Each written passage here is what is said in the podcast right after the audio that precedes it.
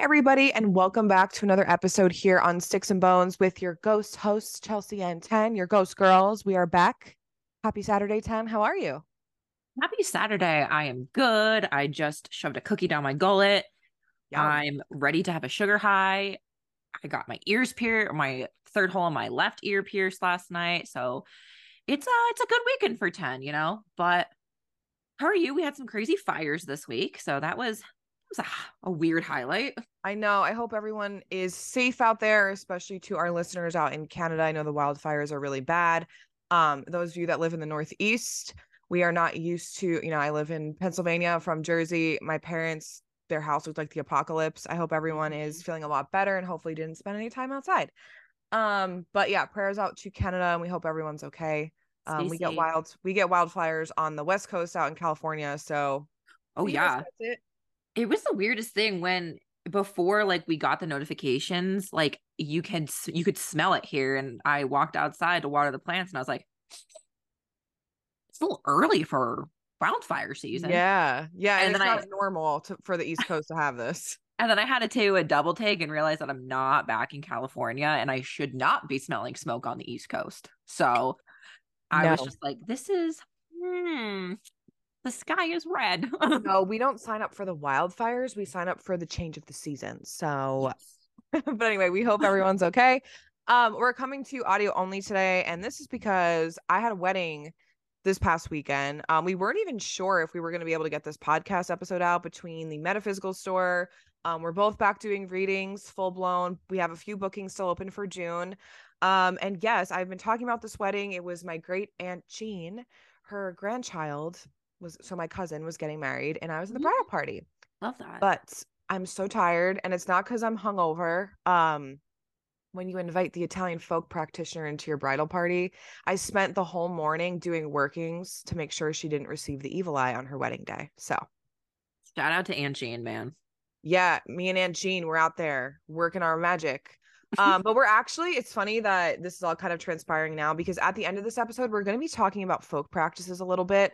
Mhm. Um, today we're really focusing on the Roman and Greek gods and their synchronicities and how they are not the same plot twist. Um, not the freaking same. Let's repeat that. not the same gods, not the same gods. You might find sources with superimposed uh text on top, not the same. But yeah, we're going to be touching folk practice at the end. I know a lot of you have been asking me tons of questions about it. Um, it's been coming out in a lot of my client readings. So we're going to have just a bunch of fun things to chat about today, and it all just meshes together. Oh yeah. As you know, everything we do is, you know, because of misinformation, really. Just get at getting out there and debunking it because man, oh man, have I been seeing some like craziness out there, especially, you know, recently, which is kind of like what brought on like two of the case studies that we're going to be looking at today with um Poseidon and Neptune and of course Jupiter and Zeus and looking at the differences because they just found a few new frescoes at Pompeii recently. And the image that one of them was found was, of course, um, Apollo and Daphne. Shout out to them and their mythology. That's my favorite mythology story. and the second one featured Poseidon and Amimone. And I had got people uh had their feathers in a bunch when I said it was Poseidon and not Neptune. And that is because, you know, Pompeii was a massive port in the Bay of Naples and people were not just Italian, people were not just Roman, they were coming from all over the Mediterranean and once you step foot in what is now Italy, you were not just like, "Oh, can't say Poseidon anymore. Right. It's Neptune." No Right. people carry their religions with them, their spirituality, their art. So we're gonna be talking about that. But I know that was a huge drive for today of being like, "Mm, no, Well, it makes sense because when I think about my Italian folk practice, Mhm. some Italian folk practitioners work with the Hellenic gods um because it was shared information. It's not always just the Roman gods you have to work with because you're an Italian folk practitioner. I Mhm. work with both. I work with both because that's just the way it was. That's what my ancestors did. Um, and I even said this in other podcast episodes. You know, people were coming at me for the evil eye working that I was doing, saying it was just inherent to Greece. I'm like, guys, guys, they're next to each other. like they're going to be trading things that they're doing. Their beliefs, their superstitions. That's why when you go to Italy and Greece, the superstitions are literally the same. Um, just maybe different based on what they had available in their region in terms of herbs and symbols and things like that. But yeah, the olive oil working is not just in a, a Greece thing, it's not just an Italian thing. No. It's for all the peoples that are in the Mediterranean. So it even you can find it in Turkey. Um, so that's why why would the gods not be the same, you know? Yeah, they're gonna be that's where, you know, synchronicity comes in heavily. Yeah, right. Um, right. but it does not mean that like Poseidon equals Neptune. It's not that, even though that is really what is seen online of, you know, they are counterparts with heavy air quotes. And it's easy for people um to be like, oh, especially like when you're learning mythology and family trees and who's who, to be like, oh, you know, Zeus is equivalent to Jupiter. Like that just makes sense all around. It's easier to learn that way if you are familiar with one or the other pantheon. But that does not mean that they are one and the same because they're vastly different. So we're going to be looking at a few case studies about that today. Yeah, also too, you have to remember the peoples um within Italy, they were worshiping in different ways too. Like we talked about Hecate and how when she gets to Rome, she loses her necromancy aspect, right? Because necromancy was outlawed. Meanwhile, the Greeks were practicing it. So there's just things that you you cannot say they are one of the same. Um, they have heavy synchronicities. Yes, we did identify that, especially with um the Hades episode, Hades and Pluton. We talked about that. Um, but you cannot say that Jupiter and Zeus are the same deity. That is incorrect. That is Mhm. erasing a whole entire practice, culture, pantheon that's superimposing deities on top of each other. And their mythology can be different. Um, it's going to be a little bit different, and what they rule over can be different. Um, and how people were petitioning them, worshiping them can be different. So just keep Mhm. that in mind. Um, before we get started, I just want to give a disclaimer we recommend Theo a lot, especially if you're looking into Greek texts and things like that. I know I like to look back when I'm looking for like small things or simple things, but when you go, what is it? T H E I O dot com. Did I spell that right? T, I'm spelling it like out loud. T H E O I. E O I. Theoi. That's what I thought. Um, they have, they do not separate Roman and Greek no. information. It is all together as one. And I've seen people teach on the internet copy and paste from that website and not understand that there's two different things going on there. So, if I've ever told you in a reading, that's a great starting place. I will always disclaimer there's going to be Roman sources. Yes. So, Mhm. depending on what you're trying to get, that's why you have to dig deeper into research. And I know no one really likes to do that, but that is what needs to be done. Mm-hmm. Oh yeah. But anyway, um, we're gonna start with just some of the Roman and Greek gods. We're not gonna be going through every single one today. We're just Oh, no, showing no. you why they are not the same and the synchronicities, um, why they can be considered. You know, they do share some things. But we're gonna be starting with um, who do you want to start with today? Jupiter. Yeah, let's start with Jupiter. All right, Tenn's gonna take it away with Jupiter. I'm gonna be asking the hard hitting questions.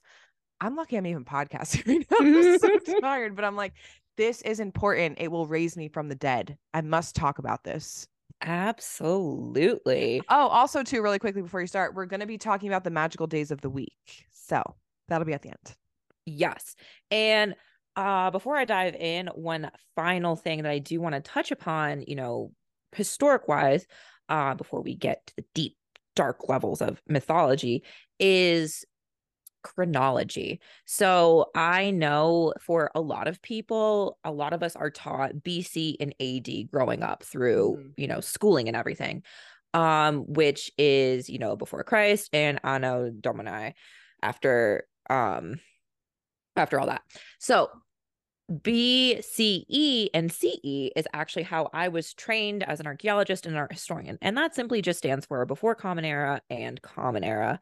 And I teach it that way only because not everybody bases their religion on a man named Jesus. Mhm. Um, although he was a real man, not everybody is going to base it on that, which is fine and fair. So whether or not you use BC and AD or BCE and CE, they both are the same. Like it doesn't change the dating of anything, like number wise. Um, so they are the same. I'm honestly, I teach my students this. I'm just happy people are using dates, to be completely honest. Yeah, I think, you know, for the listeners and for myself, I know you're involved in timelines all day. We don't always understand timelines of things. So, like, Mhm. you know, I, I was telling Tenn yesterday because we always talk about like how can we deliver the podcast in a way people are going to understand because I am that person. I am the listener too sometimes where I'm like, I, if you told if you told me to put these in chronological order, I would not be able to do it at all. Um, dates, timelines, can't do it. I'm even bad with American history. Um, I could tell you everything about the Civil War. Ask me dates. It is not my forte. I cannot place it on a timeline. And I don't know if that's the American education system at its finest, but I'm like, dude, I I I cannot. so no. don't worry if the dates give you literal agita. That's how I feel sometimes when I'm like studying something and I'm like, what does it mean? like, Yeah. the date. Don't stress like if one source says BC and AD and the other like says BCE and CE, like they are they are they are interchangeable. Yeah. All right, that's good to Yeah. know. The only interchangeable aspect of this podcast. Makes a lot of sense. Um, Got another thing, Tenn before you start, I almost forgot. Um, if you look to, te- I posted this on my Instagram story, but I'm reminded to talk about it again. Um, we've had a lot of, you know, people taking our information and bringing it back out into the world. And I, listen, Love I that. love that because I love that, you know, you're getting information from two people who actually study this. I mean, Tenn's literally a doctor in archaeology. Um, I've I'm a devotee, I practice, you know, I'm, I'm immerse myself into the spiritual plane all day long. Um, happy to help. But if you take something from us, make sure you are giving us credit where it is due. Um, we've seen a lot of plagiarism lately, especially with our store. I'm always happy to inspire people. I love to inspire people, but there's a difference between inspiring and then just blatantly taking something and it does get brought to our attention Yes. um all the time all the time like our listeners will always tell us something you know i don't i'm not going to call people out that's crazy but just know that like we are aware of these things and you know we're happy that you love what we do in our store and our products and our podcast but make sure you are just you know say hey i got inspired by styx and bones to create this or to teach about this or i took information or something that they said you know just make sure you're citing us or the primary source that it came from that we're talking about yeah. Oh yeah. Make sure you're using it correctly too. yeah so um you know i just i just wanted to reiterate that because as a small business we've said this before it can be extremely disheartening you know we are paving a way for ourselves too there's more than enough room for everybody in the world to talk about these kinds of things but if you are going to take something just make sure you make it your own listen i get it but you know taking and plagiarizing other people is not cool and i don't like it Yeah, I'm all about inspiring and helping, you know, that's why that's why I teach. But the moment it's plagiarism, it's ooh, a yo. yeah we we experience it a lot with our store and i want to make this very clear too we're very honest and we talked about this in another episode we make sure we have permission to make those products especially when they are in a divine name so i don't suggest plagiarizing something that's dedicated to a deity just don't do that um we everything we come up with for the chthonic is original to us and we actually channel them to create things um because we have permission because we teach on their behalf and we've mentioned this in other episodes so I just wanted to make that clear. Um, you know, no big deal if you find inspiration with us, but you know, just give us a shout out. Hey, Chelsea, Chelsea and Tenn, Styx and Bones. What's up? Yeah. Or we try and base them in, in ancient practices with all Yeah. that fun stuff. Yeah, make sure you're citing your source. Period. Even if it's a prime, like you know, we don't. We're not original on the sources we're about to tell you today. You know, I'm sure Tenn's No. gonna tell you where she's full. I didn't. I wasn't alive. so I was just, not just a reminder. We would appreciate it, but we appreciate your support and we love that you love what we do. So, anyway, should we get started? So now let's just dive into the love of the gods, you know? Uh, and we're starting with Jupiter and Zeus. So I think kind of the main thing is I'm just going to jump into like major differences. So just shoot me your questions, Chelsea, if you got them. Okay. So with Jupiter, there is a massive difference. There's going to be a lot of similarities in terms of like creation, creation, excuse me, creation myth. I thought you said create shit. I got a mouthful of cotton over here. so their creation story you know, parentage. It's a very similar kind of genealogy story, but Jupiter, who he is, he is the main god of the Roman state religion. And remember, everything within Rome is always a lot of the time going to be state sanctioned. Mm-hmm. Myth, uh, mystery cults are not state sanctioned, which is why you're allowed to go into it and do it as long as you're also performing your state duties. Right. We've talked but, about that in other episodes too. So mm-hmm. good reminder. So Jupiter by the um Republic period of the Roman Empire, so early on. So by the Republic, he is known as the king of the gods. He is head of the gods and he is also associated with a triad. So he's associated with his wife Juno and he's also associated with his daughter Minerva and they are the Capitoline Triad. And it is those big three who kind of oversee everything within Rome. Meanwhile, if we kind of want to go tit for tat with, you know, Greek mythology. I was just going to say, it sounds like Zeus and Hera. It is, but also very different because, yeah. in a sense, with Greek mythology, the queens are counterparts of their husbands, and it is the husbands as the three kings mm-hmm. who rule as the triad. Oh, yes, you're right. So That's thought- really interesting. So the wives, I mean, well, the queens are a little bit more involved in Rome than not that they're not in the Greek pantheon, but you're right, it has to go through the three kings. Well, the the one in Rome, it's more family. Yeah. It's like father, wife, daughter. I wonder if that's a reflection on the society it may be. Absolutely. You know, because I find that the way so when you're reading mythology or you're looking at the gods and and their interpersonal relationships, I find that's kind of based on what the society deems appropriate like that's why you find a lot of things are based in like patriarchal views especially mm-hmm. in you know ancient belief systems because men ruled society period. Um but i wonder if that's a product of their society. That's very interesting. It absolutely may be. Um we have at 509 BCE in Rome that there is a great temple who he shares with Juno and Minerva, and that is going to be erected on Capitoline Hill in Rome. And this is where people would gather to make their sacrifices. Now, if we're looking at Greece during this time period, it is the archaic period. So it is after Homer. We are getting almost to Hellenism, which is, you know, Alexander the Great time period, but we are still very different at this point.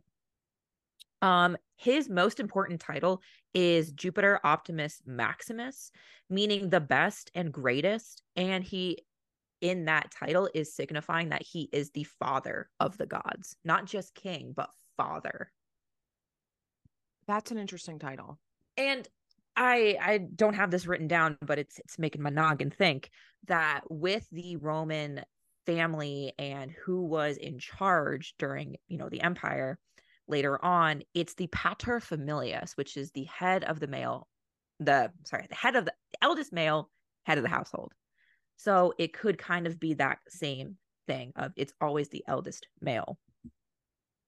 Right, which we talked about in the I'm just being re- reminded myself the animism episode house spirits mm-hmm. we talked about um creating a household shrine intended to touch upon roman pagan beliefs at the time so if you need a refresher go back to that episode that was one of my favorites that we've done Oh my god, right? That I love that one. I could Okay, can I can I ask you? I know we're going yeah. through Jupiter, but I think this is we we want to make this distinction. Um mm-hmm. what are the main differences between Jupiter and Zeus? Um a big one that I can just see right off the bat and this also goes for Neptune and um Poseidon is they're how they're written about in ancient texts, ancient sources and mythology um, the Greek authors are going to be writing about their gods with way more detail. It's not so vague as it is when you compare it to the Roman texts. So when we are looking at how ancient sources are describing Zeus and Poseidon and what they look like and their beards, their hair, their robes, everything like that, we have a lot of detail. In Rome, it's a little bit more vague. And a huge one with Jupiter and Zeus is while Jupiter does come and commingles with the mortals, it is not as much as Zeus. Interesting. Um, Mhm. is there anything in their iconography like so say you're looking at a statue of Zeus or a statue of Jupiter. Is there anything different in their iconography, the way they're portrayed? I know you said in Greece it's a little bit more detailed, so there might be more detail on their statues. I'm not sure. Is there anything to do with his symbology that differentiates himself from Zeus? Like, how do you know it's Jupiter?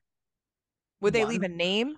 Sometimes they leave names, and we love when we're left names, man. Yeah, right. That's why I'm like, is there a name attached to this? Like, if you're studying something or you're uncovering something, is there a name there, or is it they're looking at the iconography and being like, because we just said, you know, it could be Zeus, right? Just because you step into Italy doesn't mean the Greek gods don't exist. gone. like it's a Sorry. bubble they can't be in. Don't know what that is anymore. Um, so the iconography is going to be the same, of course, because people are looking around them and they're taking um other gods that they know of and they're like, hmm, we like that aspect. We too are going to take this beard, this staff, all of that kind of stuff. So they do uh share some bo- symbols of the eagle, all of that kind of stuff, thunder, lightning, all of that. But it seems in Rome, and this is more not a detail that you can really portray in artwork, but Mhm. more of just like a personification, is that Jupiter is more of a deity who is conceived of as a protective deity okay. of the reigning emperor of the state. right. He So- becomes, yeah. So different aspects of him are focused differently.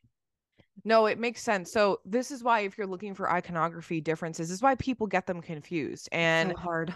I totally understand that. Like I'm even researching this and I'm like, what is the difference? You know what I mean? Spot the difference. like obviously it's different, but like what is the difference? I feel like it's uh, you know, you look at those photos and it's like, can you find this? Like what's the difference between these two photos? So don't don't get like upset if you're like, No. I I I do not know which one is which. Um, if you're looking at like a statue or something, tens just said they usually attach names to it. So hopefully, you know, if you're looking at some sort of source, it'll cite it or you'll see a name.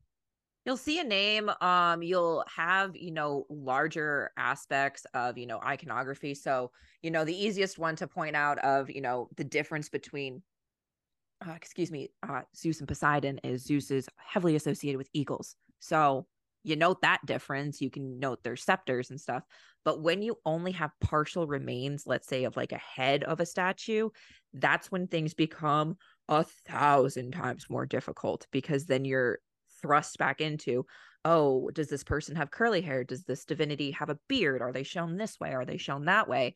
And honestly the answer is it depends. Right. And it sometimes I goddamn think- depends. I feel like sometimes we'll just never know too. And this is a great point to lead into what i want to say is a lot of artwork that you see online or in museums even will have both divinities of greek and roman origin listed so it it can Uh. be you know there is a great uh, fountain in spain and it says poseidon slash neptune because we don't know Yeah, that makes sense. It also is just reminding me how um I it, I love how our episodes just come together because I saw something interesting on the internet. It was this beautiful statue.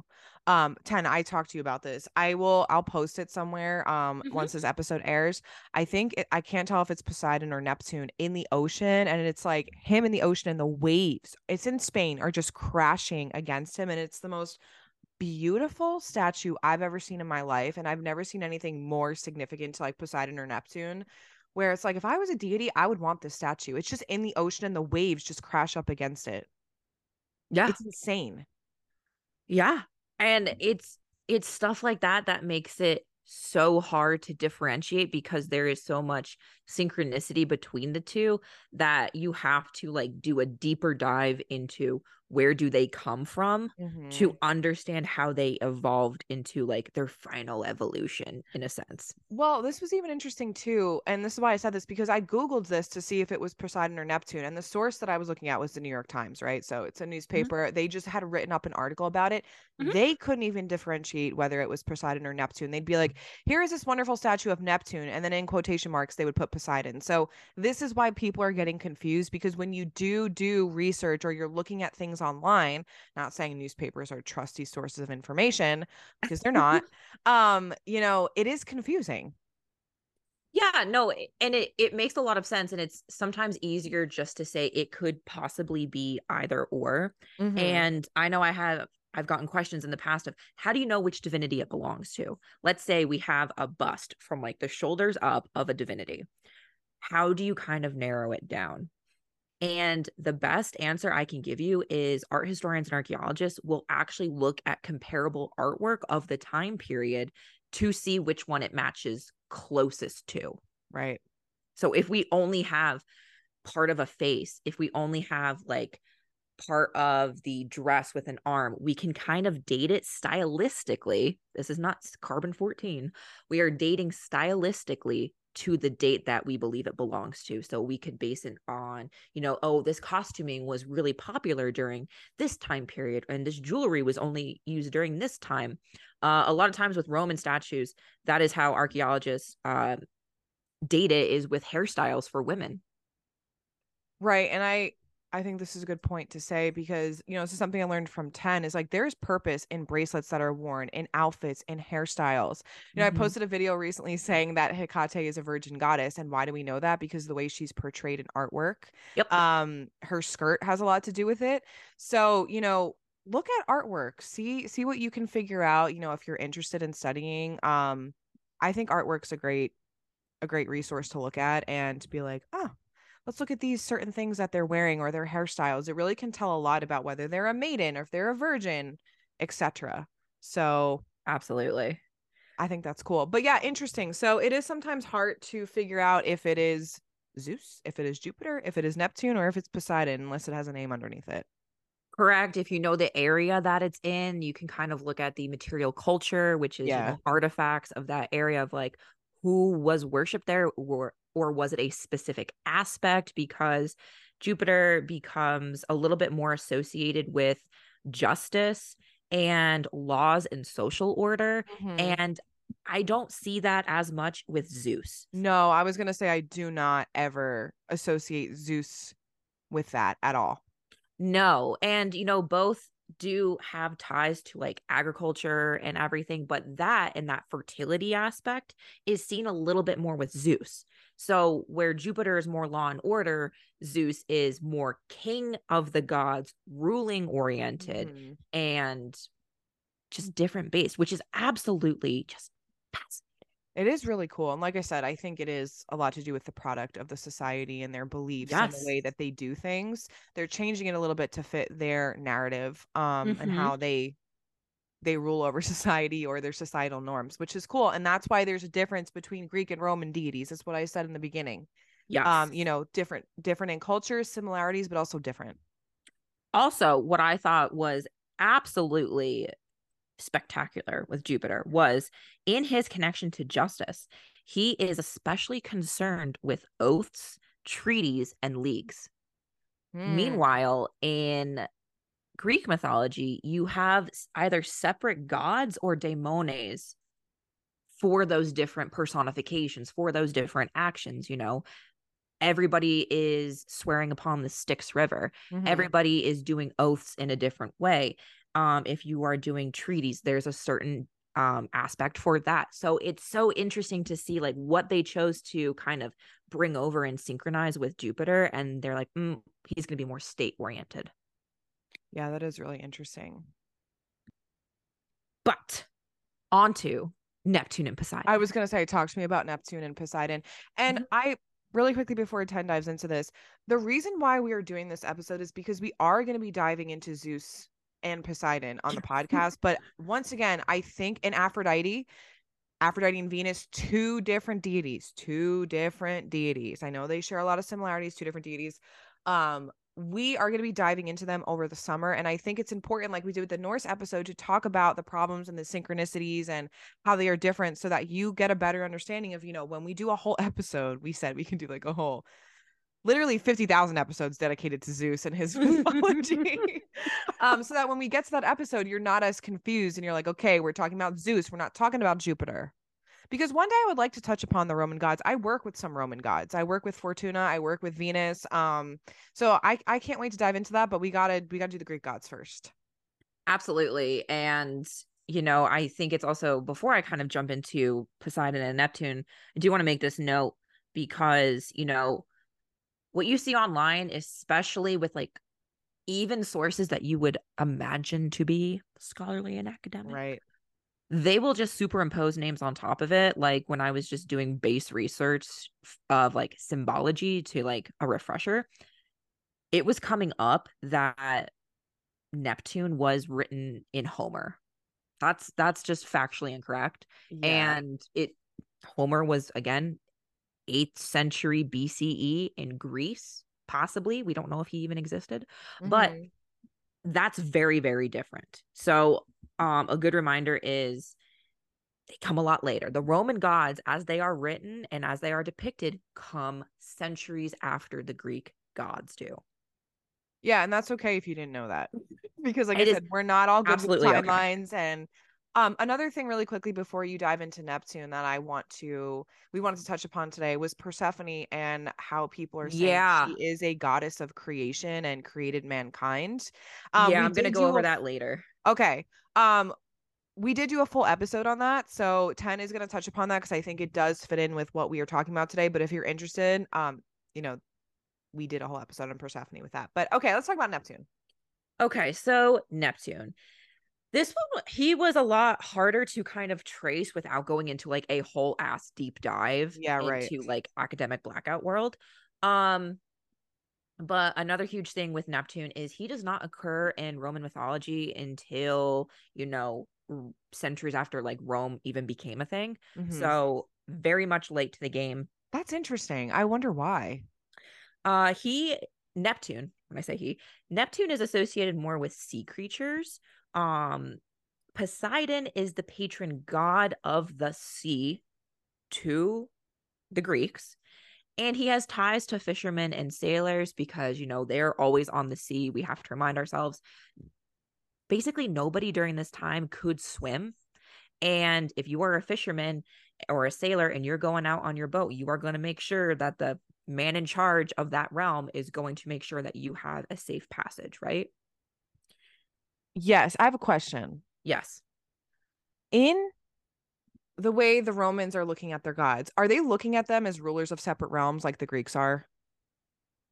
Because I know in, in when you look at um Greek gods, you can very clearly see, you know, the three kings and the realms that they rule over, and that's very important, right? The underworld, you have the ocean, and then Mhm. you have the skies, Yes. um, and the land. Are the Romans looking at that the same way? I don't believe so. And, And I find gonna- that fascinating because I don't think so either. I never really got that vibe when I was reading about the Roman gods that they are looking at it the same way the Greeks are.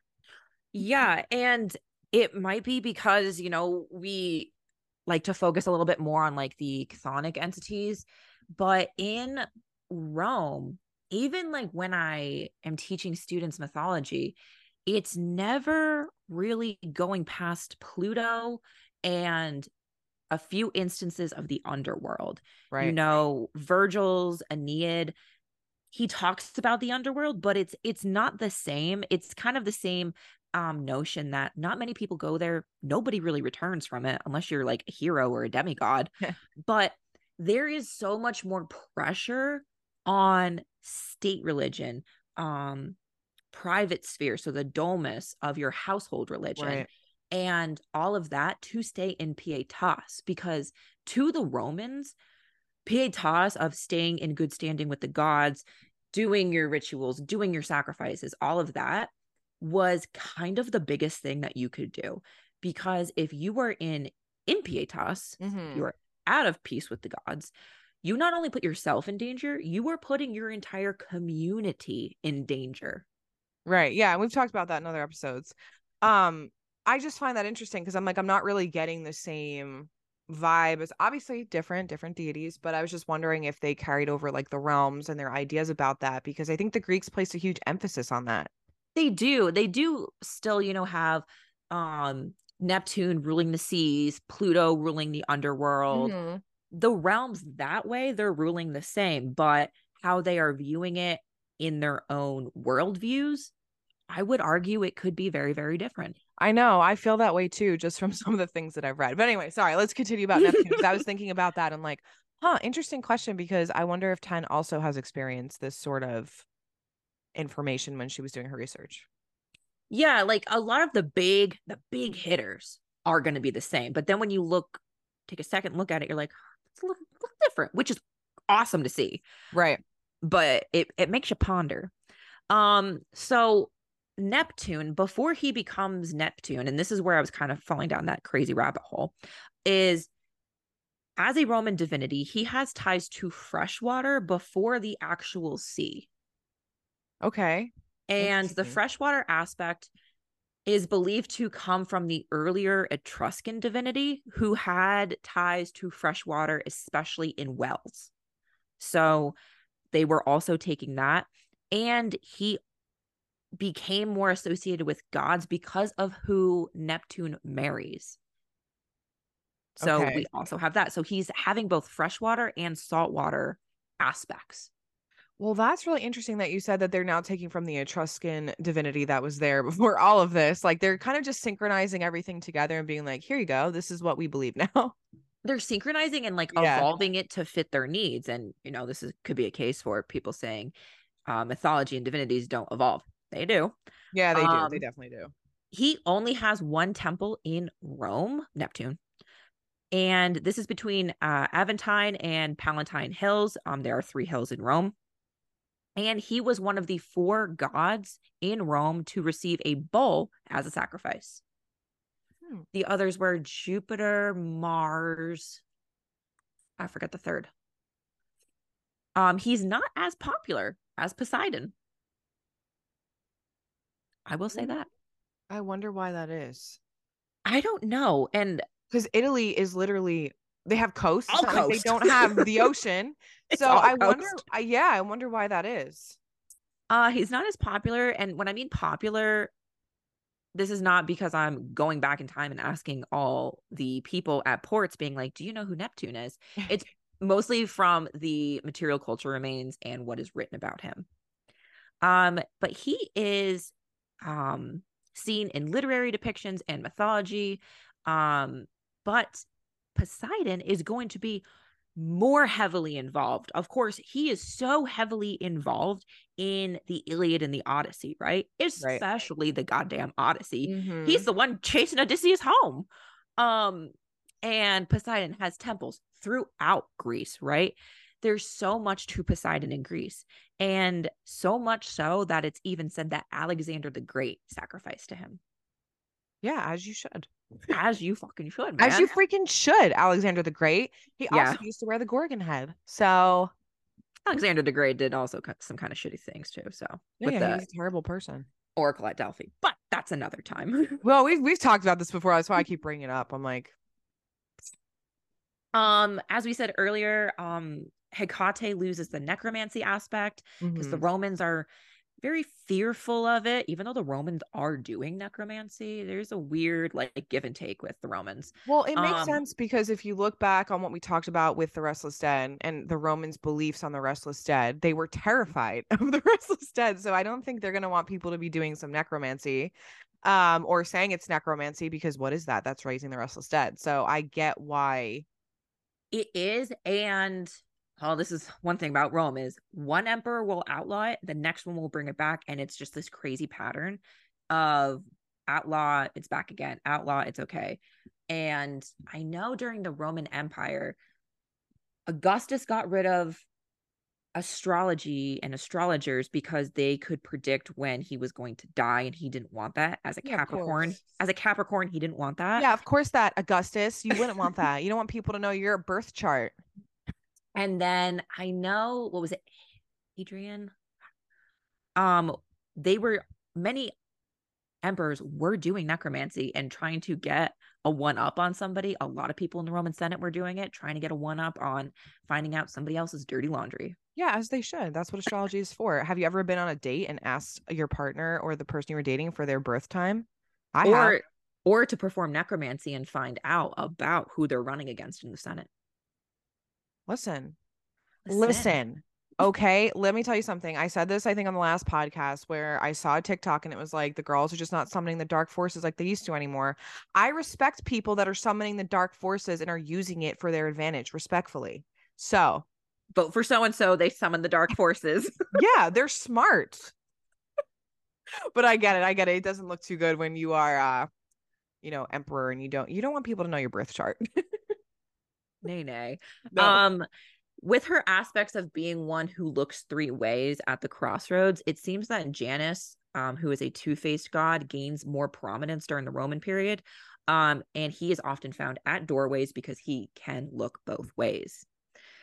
Um, then let's just get into the Persephone aspect because and this is coming from Theoi. This is the case and point of how you cannot superimpose one pantheon on top of another because it doesn't make sense. The math ain't mathin'. Mhm. I've seen people post about this before, and I'm like, Theoi cannot be your frame of reference. it can if you're like, what does Apollo rule over, right? Like they do a great job of the very basics and you know pointing you Yeah. to some of the hymns and the stories and the mythology, but it's not great when you're trying to say a, a very big claim. Which I would like to remind you, we did a whole Persephone episode on this. Tenn literally made it her life's mission and disassociated into an academic blackout on uh you know persephone is she a mycenaean goddess No. etc yeah and the answer is no I can, I'll have to do another one and just academic blackout Yeah. for Persephone in this essay. I will. Um, so the source is coming from uh Hyginus, who writes Fabulae, and this is coming from the second century CE. And the myth basically says, you know, when this goddess was crossing over a certain river, she basically picked up some clay and fashioned man from it. But in the myth, as it is written by this Roman mythographer, the goddess Cura is mentioned. And Cura is the Roman goddess credited with creating mankind. And her name translates to care or concern, which I kind of love. Yeah. Um, But when I looked at this specifically with the preposterous nonsense they were trying to peddle, um, they had written Cura as her Roman name is. They translated it into Core with a C instead of a K. And they instantly were like, Core, where have I heard that before? That's Persephone. yeah right right so they're just superimposing on Hmm. top of other mythology There's not enough breadcrumbs to get back to how you got there. So yeah then when the next part of the story comes up, they have Jove. Jove is a the same name as Jupiter. They are used. Now, this is where it gets interesting. They are used almost interchangeably many times in the Roman period. Jove, Jupiter. And somebody's like, Jove, that's Jupiter, that's Zeus. By damn, it's Zeus. yeah right It's not Zeus. um, then the next person to come into the story is Tellus. And Tellus, um, we know she is Tellus Mater, which does have some synchronicities with Terra Mater, who is Mother Earth. Um, Severus, who is a Roman author in the fourth century CE, he actually comments on the differences between both Tellus and Terra. So even though Tellus and Terra as earth goddesses are similar early on, they do have differences later. Whole big thing. yeah it's But- a lot This author sees Tellus and is like, that's an earth goddess. You know who else is an earth goddess? Gaia. jeez So the next one to enter the story is um everybody's taking everything to the god uh Saturnus, who is Saturn, right? Mhm. And Saturn is the Roman god of ti- time, and he actually has ties to agriculture, which Kronos, heavy air quotes, when it's the Greek counterpart, he is mainly just associated um, with time and Mhm. is uh, Zeus's and the Olympians' father. So people see the word Saturn, Saturnus, and they're like, Kronos. My God, it's Kronos.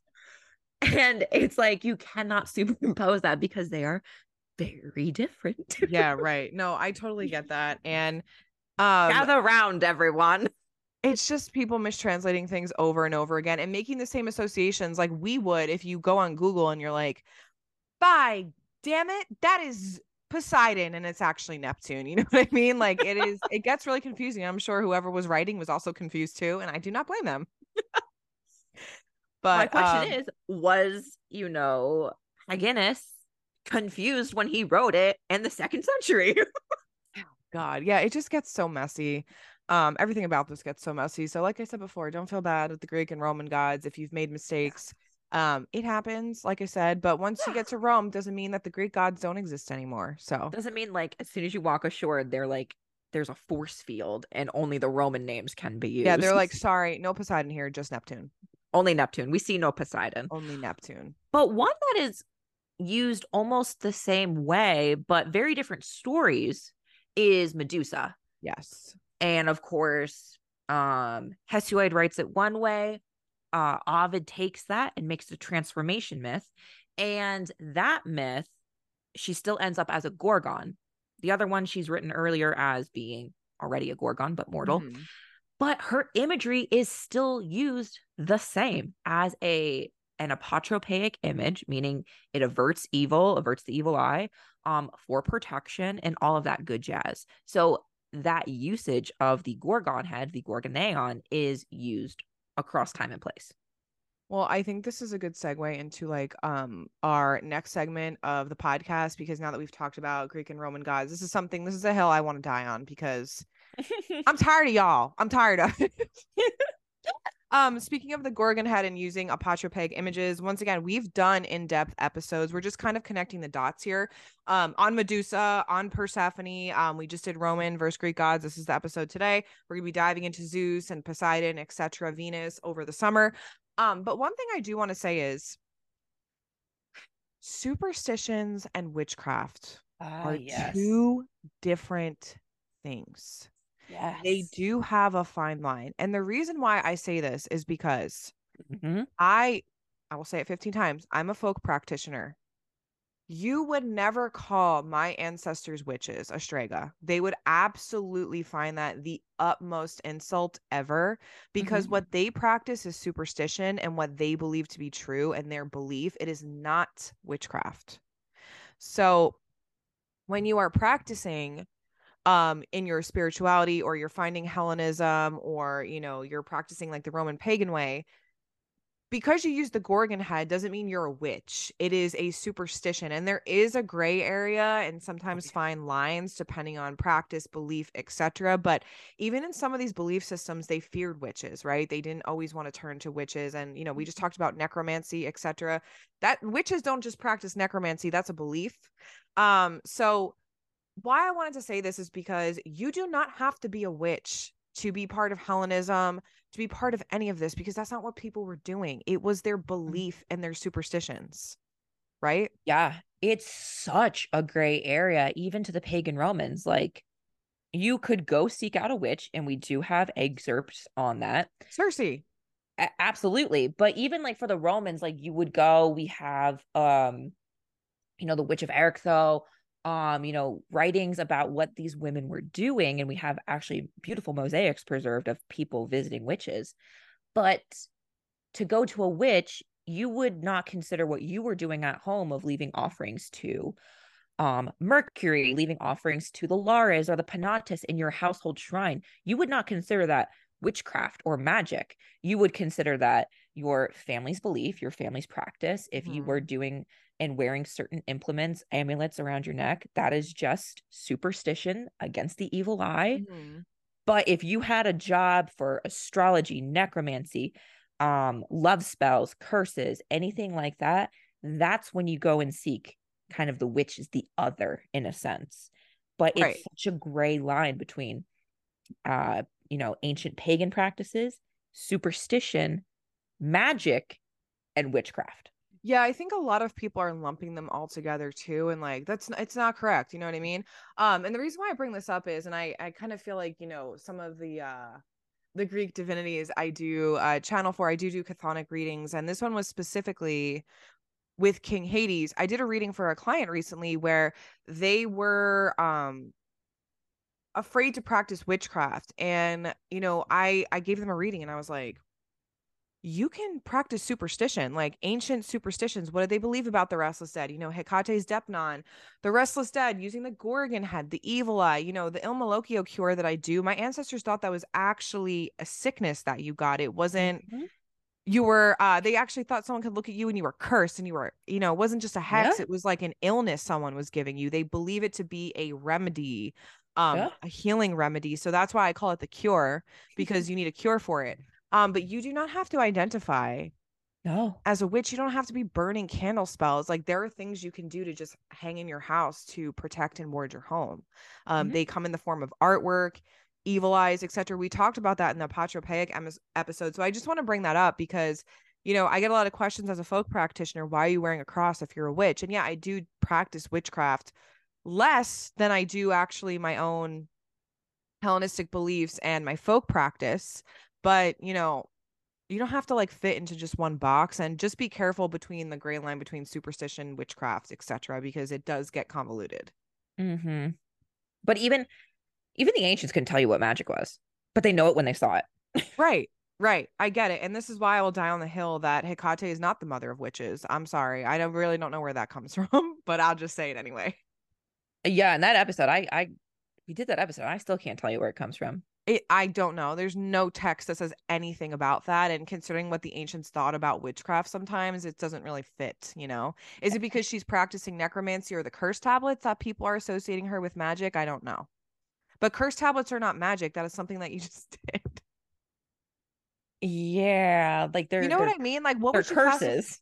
they're curses, but what the ancients considered magic and just their own superstitions and belief, like there's two different things there. Yeah, because you could today say that wearing a certain amulet or an, a, a Brax gem is magic. Meanwhile, people are wearing it and amethyst gems to relieve themselves from the effects of drinking too much alcohol. Right. I mean, there is, I just thought of my own folk practice. You know, there are curses that you could do in Italian folk practice, mm-hmm. but that's not, we wouldn't consider it magic. It's just a curse a, a curse. So you know what I mean? Like a curse to me is just not magic. It's just you're working alongside of divinities to get something done. You know, you're petitioning them to do something. It's a transaction. It's a transaction, yes. Yeah.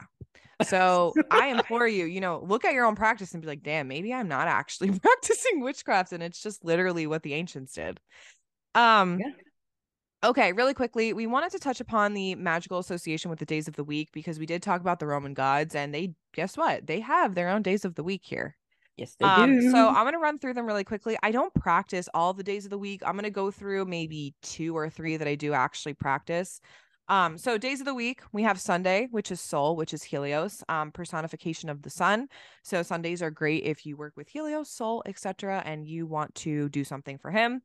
Monday, we have Luna, which is also uh you know the counterpart Selene uh personification of the moon. So monday would be a great time to harness the power of the moon if you don't always go by the lunar cycles. I actually don't practice that way um and i didn't i forgot what mondays really were for because i don't really practice on mondays. Me too and i have enough to do with the full moon and new moon so it's like yeah, I work with I'll the pass. lunar cycles, but I guess if you're not a lunar cycle person, like Monday would be a great day. Tuesday, you have Mars, um, Ares, god of war. Um, I don't practice these days, but I find that a lot of people do a lot of strength workings. Um, could be a good time to do a baneful working, right? You're working with that mm-hmm. kind of fiery energy, anything that fire is associated with. Um, like I said, I don't practice. Some people are really into the days of the week, and by God, I really give you props, but it ain't me. Wish I could be one of y'all.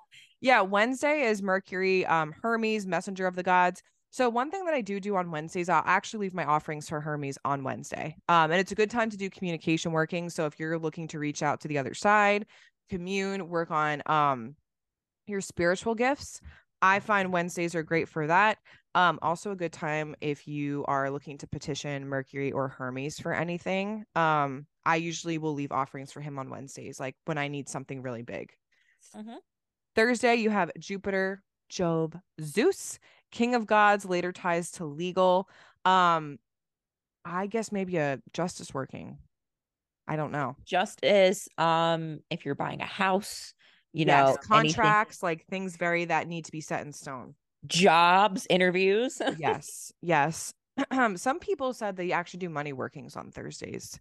I can see that Um, with like the abundance aspect. Yeah, yeah, the fertility agriculture aspect. Um, Friday, this one I practice heavily. This is Venus Day. Everyone knows that. Um, I practice very heavily with Venus on Fridays, which is love, lust. Um, practice a lot of glamour magic, relationship magic, self-love. I think Friday's a great time to do it anyway when you get off of work and you're like, let me do Oh, my self-care. I dedicate my self-care routine to Fridays. Um, and Saturday is associated with Saturn and Kronos. I actually don't associate anything with that. I don't either. Yeah. Um, because it's time. Like I know it has like a lot to do with like ending. So if like you're trying to like end something, um, I've seen things of like cycles coming to an end, yeah. leaving, doing something, all that. Uh yeah, also too, if you want to get like your schedule for the week ahead in check, you know, it doesn't always have to be magic. Maybe you just do something associated with that on that day. Um, like that when I think of time, I think of time management. So like getting your Mm. schedules together. I actually maybe I do do stuff on Saturday now that I'm thinking about it. It doesn't have to be witchcraft, see? I actually do a lot of meal prepping, my grocery shopping, like I'm getting prepared for the week ahead. That's what I do on Saturdays in the morning. Um, so stuff like that. But I think, you know, if you're looking to add an extra boost to your practice, working with the days of the week is great. And it's something I should, excuse me, do more of. And I don't. Um, because I can, I barely know where I am today. So What day is it? Who am I? I actually thought today was Sunday because I had a wedding on a Friday and I was like, I woke up and I was like, where am I? Where am I? Who am I? Where are we? Um, but is there anything else you wanted to add to this episode before I go into a little bit of the collection launch that we have coming up on Wednesday? I am good. I don't think I have any questions. Okay. Um yeah, I did post a Q&A on my podcast. Um a lot of people were asking me, you know, I I wanted to know like what questions y'all had about the Greek first Roman gods. And everyone was asking are they the same? That's literally every single question that I got. So that was the main point of the episode. They are not. They are not Hmm. while the synchronicities are outrageous, not the same.